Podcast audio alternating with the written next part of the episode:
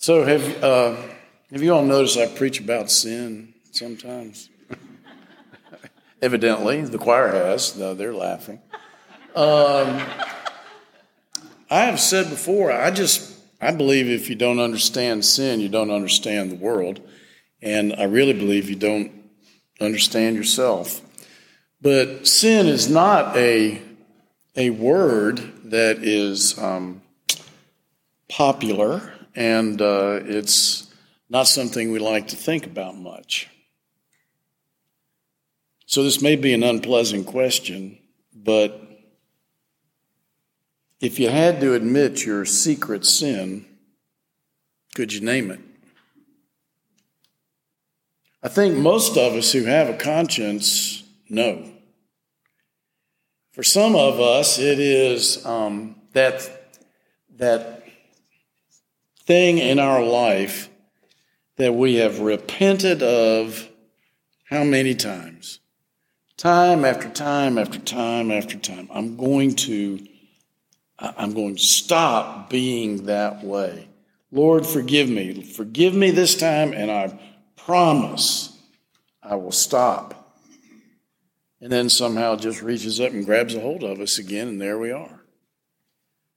For others of us, it is something that we have done in the past that uh, in that moment between being awake and being asleep, and you're not really sure which one you are, but you remember. And you wake up with what I call a full body shiver as you think about what it was. And you just think, I hope nobody, I hope nobody in my life today knows about that. I think we all have some sin that uh, we would prefer to ignore, prefer to forget, but somehow it stays with us one way or the other. Now, imagine that you are in the crowd when the scribe asked Jesus, What is the greatest commandment? And I believe it starts as a, sort of a, an academic question. I, I mean, this is a sequence of stories where they're asking Jesus these tricks and they're trying to uh, put him in a position where he says something that will offend part of the listeners. And so I think it's kind of an academic question that, that the scribe asked him. But I think anybody in the crowd who has this awareness of some sin in their life, the, the anxiety level begins to go up. I mean, what if Jesus names a commandment as the most important commandment that would speak to my sin? I mean, what if, what if I have known myself to be unfaithful? And Jesus says the most important commandment is adultery. Or what if I have swindled my siblings out of uh, the family estate? And Jesus says that the most important commandment is thou shalt not steal. And we can begin to go through the list and we can think, you know, if, if he says my sin, if he names my sin as the one that a commandment speaks to that is the most important, I don't know what I'm going to do. But his answer reminds me of a, um, of a test I had in seminary. I had this uh, course that none of us could ever figure out why the tests were the way they were. And uh, I thought, this is a class I really got to make an A, and I just can't afford because the tests are unpredictable to not make an A. But there was a day where we had a test, and I hadn't studied very much, and we came in. God love the professor. He said, All right, today, students, um, I want you to give yourself a test and make up 10 questions and answer them. And that will be the test today. And I thought, oh my gosh, I've hit the trifecta today. I mean, I, I can make up questions that I can answer. And I thought, I get a free pass. I'm going to make an A. And when Jesus says the most important commandment is to love God with all your heart, with all your mind, with all your soul, with all your strength, I feel like I've gotten a free pass.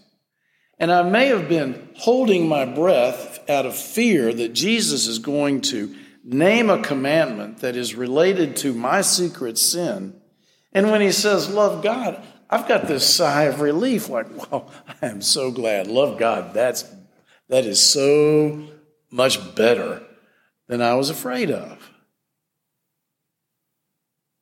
And then I start thinking, begins to dawn on me, what if I really love God? And that momentary sigh of relief that I had when I thought this was a free pass, I come to realize this may be worse than if he'd named a commandment. I mean, if he had said, Remember the Sabbath day and keep it holy, I could have said, Okay, I'll go to church for a few weeks until the guilt passes and then I'll be fine.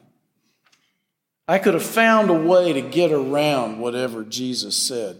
But when he says, love God, and I begin to think what loving God requires in my life, all of a sudden I realize I am up against it.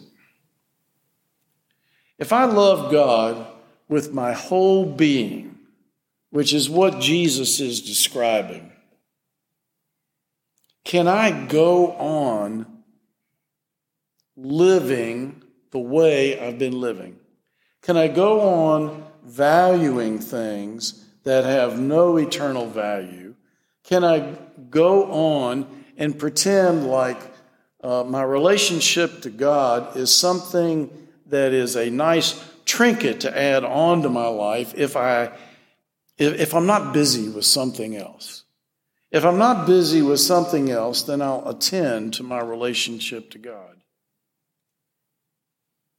And we haven't even gotten to love your neighbor as yourself. I mean, in Luke, when this question is asked, the scribe, trying to justify himself, says, Who is my neighbor? And Jesus tells the story of the Good Samaritan. And the neighbor is whoever is in front of you. Whoever is in front of you is the neighbor you're supposed to love as yourself. Not just people who dress like me, not just people who have the same occupation I've got or the same socioeconomic class, but whoever is in front of me at that moment is my neighbor. And so, if you think about the relationship of Samaritans to Jewish people, then there is no ethnic divide in who is my neighbor. There is no political divide in who is my neighbor. I am to love everybody who appears in front of me at any time as I love myself. And all of a sudden, I wish Jesus had named a commandment. Because if I truly, truly love God, then there are certain things I must do and certain things I can't do anymore. And if I truly love my neighbor and understand who my neighbor is, there's certain ways I have to treat people. Martin Luther once said, Love God and do as you please. And that sounds like that free pass until you think, what, what, could, what could I want to do if I love God? I mean, if I love my spouse, if I love my children, aren't there certain things I, I can't do and certain things I now must do? And if I love God, it's the same way. In a few moments, we're going to take communion together. And as we do, we take the elements that we think of as the, the body and blood of Jesus Christ. And many of us, when we pray, thank God for our salvation, that Christ loved us enough to die for us. And we come to this moment of communion, when we find ourselves drawn close to Christ in a way that we, it's difficult to explain, but it's different in these moments we recognize that we truly do have a debt we cannot pay. That Jesus Christ did something for us we cannot do for ourselves. And what love is owed because of that? How must I now live if I love Christ because of what Christ has done for me? Love God. Love Christ. Do as you please. Let's see what it pleases each of us to do.